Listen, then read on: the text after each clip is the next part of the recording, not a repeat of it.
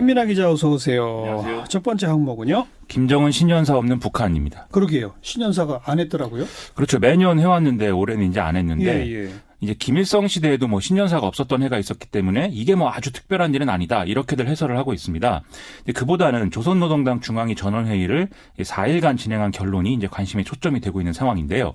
이 1월 1일자 노동신문이 이제 관련 보도를 쭉 실었는데 예. 이 내용이 김정은 위원장이 2019년 신년사보다도 더 길다고 하거든요. 예. 즉 이게 이제 신년사만큼 중요한 내용이다 이렇게 보면 결국 되겠습니다. 그게 그거다 이거예요. 그렇습니다. 네. 그러면 그, 그, 그 내용이 뭡니까? 중요한 대목이. 이 김정은 위원장이 이당 전원회의에서 뭐 정면 돌파, 자력 부흥, 자력 번영 이런 단어를 막 수십 차례나 사용한 것으로 이제 돼 있습니다.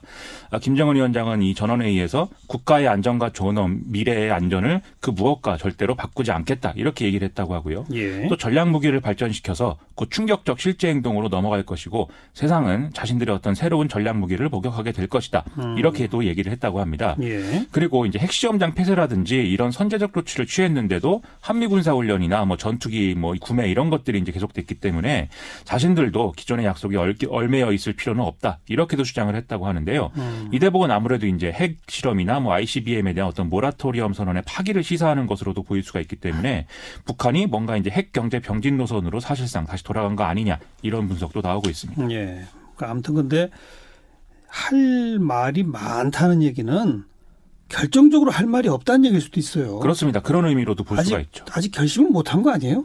그런 상황인 것도 같습니다. 예. 음. 근데 계속 거론되는 새로운 전략 무기란 건 뭐예요? 어, 여러 분석이 있지만 이 북한이 당장 뭐 핵실험 재개라든지 이런 것에 나서는 것은 어렵다 이렇게 보는 시각이 다수인데요.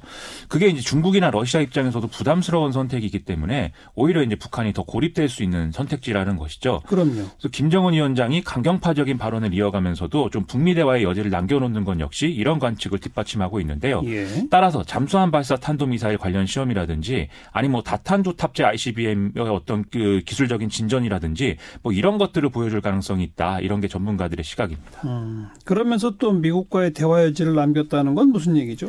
이 자신들의 어떤 억제력 강화의 폭과 심도는 미국의 향후 대북 정책에 따라서 상향 조정될 수 있다 이렇게 한 대목인데요. 그 외에도 이제 미국이 대북 적대 정책을 처리하지 않으면 비핵화 협상의 진전이 있을 수 없다 이런 내용들도 들어가 있습니다. 뒤집어 말하면 미국이 안전 보장에 있어서 뭐 변화를 보여준다면 아직 협상의 기회는 열려 있다 이런 뜻이 되겠습니다. 왜 이럴까요? 당장 뭐 판을 깨는 것은 아무래도 김정은 위원장 입장에서도 부담이 크기 때문인 것 같은데요. 어, 지난 하노이 회담 결렬은 최고 지도자가 이제 추진한 노선의 실패를 의미하는 것이기 때문에 이것을 내부적으로 쉽게 인정할 수는 없는 상황이라는 겁니다. 그래서 이번 전원회의 결과를 북한 내부의 어떤 강경파와 온건파 사이에 절충이 이뤄진 결과이다. 이렇게 보는 시각도 있는데요.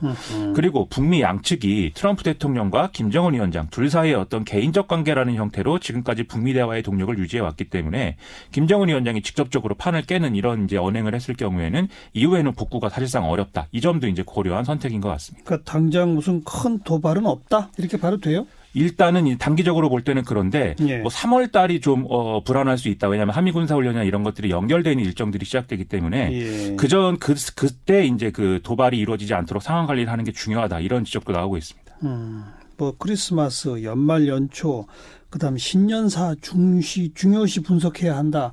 다 틀렸네요, 결국은. 이 뭐 중요한 내용은 뭐 결정적인 어떤 내용은 나오지 않은 것이죠. 뭐 이게 중요할 수는 있겠습니다만 음. 두 번째 항목은요. 회장님의 대탈주국입니다. 그저 카를로스 곤 전 닛산 회장 이야기죠.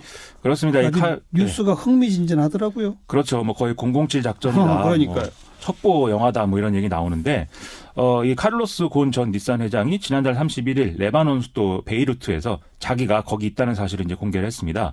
아, 곤 전 회장은 지난 4월에 보석으로 풀려나서 출국 금지 상태였는데 일본의 관계 기관들은 이 곤 전 회장이 예, 출국을 했다는 사실을 알지 못하는 그런 상태였다고 하거든요. 예, 예. 그래서 어떻게 일본을 벗어난 거냐 여러 추측이 나오고 있는데 뭐 8일날 기자회견을 열고 입장을 밝힌다고 하니까 여기서 상당 부분 좀 의문이 규명이 될 것 같습니다. 근데 뭐 악기순 상자에 숨어서 탈출했다. 이게 지금 흥미진진한 거잖아요. 거잖아요. 그렇죠. 이 일본 언론들이 쭉 보도하고 있는 내용인데요.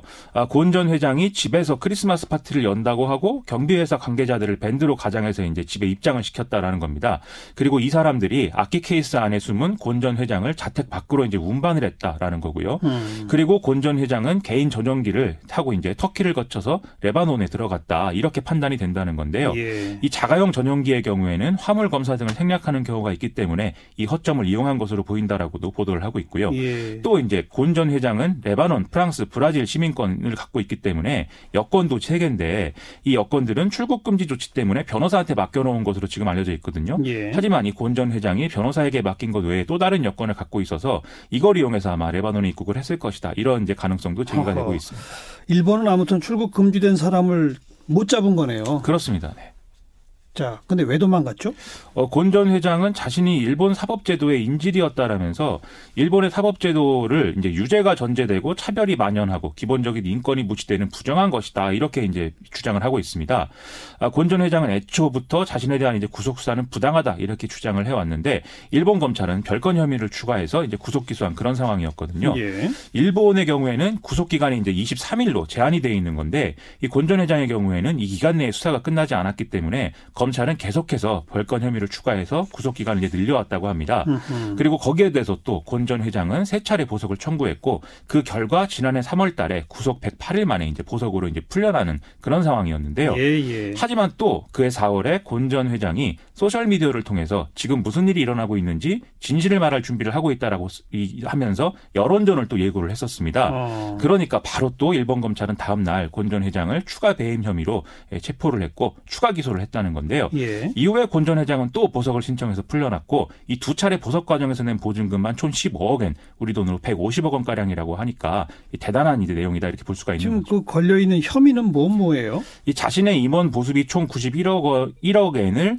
이제 유가증권 보고서에 기재를 하지 않았고 지인에게 또 일부 송금을 하면서 회사법을 어긴 게 이제 배임이다 이런 내용인데요. 음. 하지만 곤 전 회장 측은 이 르노 닛산 연합에서 이 프랑스 르노 쪽 인사인 자신의 어떤 장기 집권 20년 이상 회장을 했는데 여기에 불만을 품은 일본의 닛산 관계자들이 일종의 쿠데타를 일으킨 것이고 자기는 피해자다 이런 주장을 지금 하고 있는 상황입니다. 아하. 그리고 일각에서는 일본 검찰이 이렇게까지 움직일 수 있었던 배경에 일본 정부나 또 정치권이 있을 가능성도 있다 이런 이제 가능성도 얘기를 하고 있는데요. 예. 이 프랑스 르 노사가 닛산에 대한 완전한 합병을 추진할 가능성이 있는데 그래서 닛산을 지키기 위해서 이제 정부나 정치권이 움직였을 수가 있다 이런 이제 추정인 것이죠. 곤 전 회장 문제와는 별개로 르노와 닛산의 합병 가능성을 둘러싼 여러 가지 움직임들이 계속 진행 중이기 때문에 앞으로도 좀 이상한 일들은 일어날 수가 있을 것 음. 같습니다. 우선 8일날 기자회견에서 어떻게 탈출했는지를 밝힌다 이거죠? 어떻게 탈출했는지 뭐 방법까지 자세히 얘기할지는 모르겠는데 아마 그간의 과정이나 자기 입장 이런 것들을 음. 좀 소상히 밝힐 것 같습니다. 일본 경 찰은 아주 망신살이 뻗쳤네요. 이게 뭐 한국이나 일본이나 검찰의 어떤 과잉수나 이런 것들이 계속 논란거리가 되고 있고 일본 언론도 그런 점에서 뭐 일본의 어떤 검찰의 어떤 권한이나 이런 것들에 대해 문제 제기를 하는 이런 얘기들이 나오고 있습니다. 음. 여기까지 수고하셨어요. 고맙습니다. 김민아 기자였어요.